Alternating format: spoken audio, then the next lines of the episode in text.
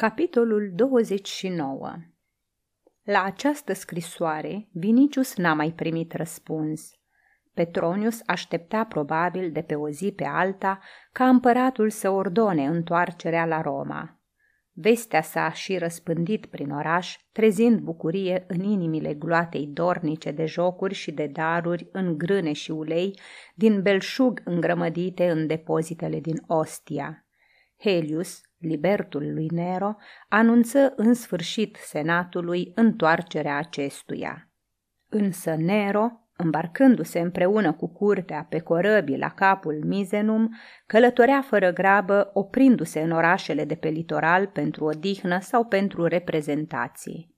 În tot acest timp, Vinicius trăia închis în casa lui cu gândul la Ligia și la toate ideile noi care îl tulburau, trezind în el sentimente ce îi fuseseră necunoscute până atunci. În cele din urmă pierdu orice gust de viață și căzu într-o apatie totală din care nu putu să-l trezească nici măcar vestea despre întoarcerea cezarului. Nimic nu-l mai interesa nici la Petronius nu se duse până când acesta nu-l chemă, trimițându-i propria lui lectică. Deși fu întâmpinat cu bucurie, răspunse morocănos la întrebări până când, în sfârșit, sentimentele și gândurile, multă vreme înnăbușite, izbucniră și se revărsară ca un potop. Povesti încă o dată amănunțit istoria căutării Ligiei și a șederii lui printre creștini, tot ce văzuse și auzise acolo, tot ce gândise și simțise și încheie lamentându-se că și-a pierdut liniștea, darul de a recunoaște lucrurile și de a le judeca. Nimic nu-l atrage, n-are chef de nimic, nu știe de ce să se țină și ce să facă. E gata să-l cinstească pe Hristos sau să-l persecute, înțelege măreția învățăturii lui și în același timp e scârbit de ea.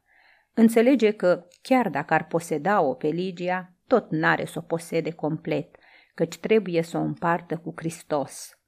În sfârșit, trăiește ca și cum n-ar trăi, fără speranță, fără viitor, fără credință în fericire, înconjurat de întuneric, căutând pe bâșbâite o ieșire pe care nu o poate găsi.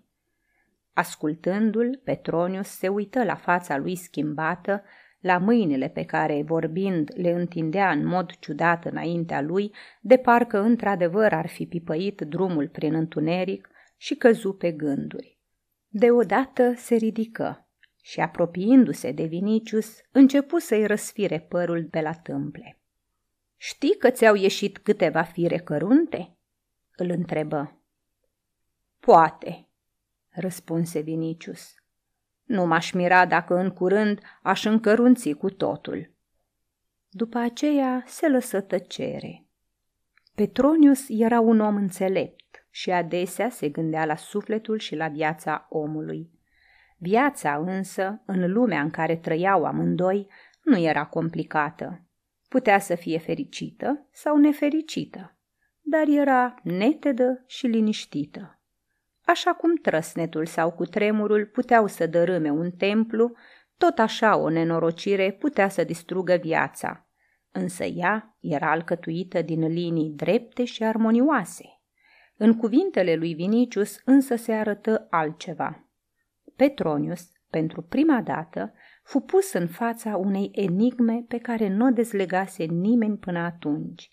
Era prea inteligent ca să nu-și dea seama cât este de dificilă dar cu toată agerimea lui nu știa ce să răspundă. În sfârșit, după o tăcere mai lungă, vorbi. Poate că-i vrăjitorie? Și eu tot așa am crezut, răspunse Vinicius. Mă gândeam adesea că amândoi am fost vrăjiți. Pe Petronius începu să-l supere faptul că mintea lui nu găsea un răspuns – Nevrând însă să recunoască asta, răspunse într-o doară. E o sectă nouă. Asta e o sectă primejdioasă și dezgustătoare. Ai încercat să te scuturi de tristețe, să trăiești puțin? Am încercat, răspunse Vinicius. Petronius începu să râdă și spuse. ah, trădătorule, prin sclavi se răspândesc repede veștile. Mi-ai sedus-o pe Crizotemis. Vinicius dădu din mână cu dezgust. În orice caz, îți mulțumesc, urmă Petronius. Am să-i trimit o pereche de papuci împodobiți cu perle, ceea ce înseamnă drum bun. Îți datorez de două ori recunoștință. Întâi pentru că n-ai primit-o pe unice și în al doilea rând că m-ai scăpat de Crizotemis. Vino cu mine și Eunice în Cipru. Mai înainte însă trebuie să te vezi cu împăratul. Rău ai făcut că n-ai fost la el până acum. Tigelinus o să se folosească de neglijența ta. E drept că pe tine personal nu te urăște, dar nu poate să te iubească fie și numai pentru că ești nepotul meu. Vom spune că ai fost bolnav. Trebuie să ne gândim ce ai să-i răspunzi dacă o să te întrebe de Ligia. Cel mai bine să dai din umeri, să zici că te-ai plictisit de ea. Așa ceva o să înțeleagă.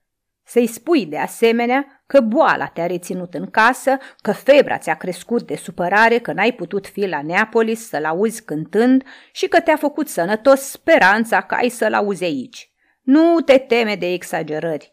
Tigelinus promite pentru împărat ceva nu numai grandios, dar și grosolan. Mă tem însă că îmi sapă groapa și mă mai tem de firea ta. Știi oare, întrebă Vinicius, că există oameni care nu se tem de împărat și trăiesc atât de liniștit de parcă el nici n-ar fi pe lume? Știu la ce te gândești, la creștini. Da, la ei. Iar viața noastră nu-i decât o continuă teamă. Dăm pace cu creștinii tăi, nu se tem de împărat, fiindcă el nici n-a auzit probabil de ei. În orice caz, nu știe nimic despre ei și nu-l interesează nici cât niște frunze veștede. Iar eu îți spun că sunt niște neputincioși și că tu simți asta. Firea ta se cutremură, scârbită de învățătura lor, tocmai pentru că simți cât sunt de nerozi. Tu ești făcut dintr-un alt aluat, așa că nu mai pomeni de ei. Noi măcar suntem capabili să trăim și să murim.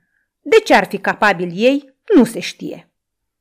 Aceste cuvinte îl izbiră pe Vinicius și, întorcându-se acasă la el, începu să reflecteze. Își spuse că, poate într-adevăr, bunătatea și mila creștinilor nu sunt decât dovada neputinței lor. Oamenii puternici și căliți n-ar putea să ierte astfel. Se gândi că, într-adevăr, ăsta e motivul repulsiei pe care o simte sufletul său roman față de învățătura lor. Suntem capabili să trăim și să murim, spusese Petronius. Dar ei, ei știu numai să ierte, dar nu cunosc nici adevărata dragoste, nici adevărata ură.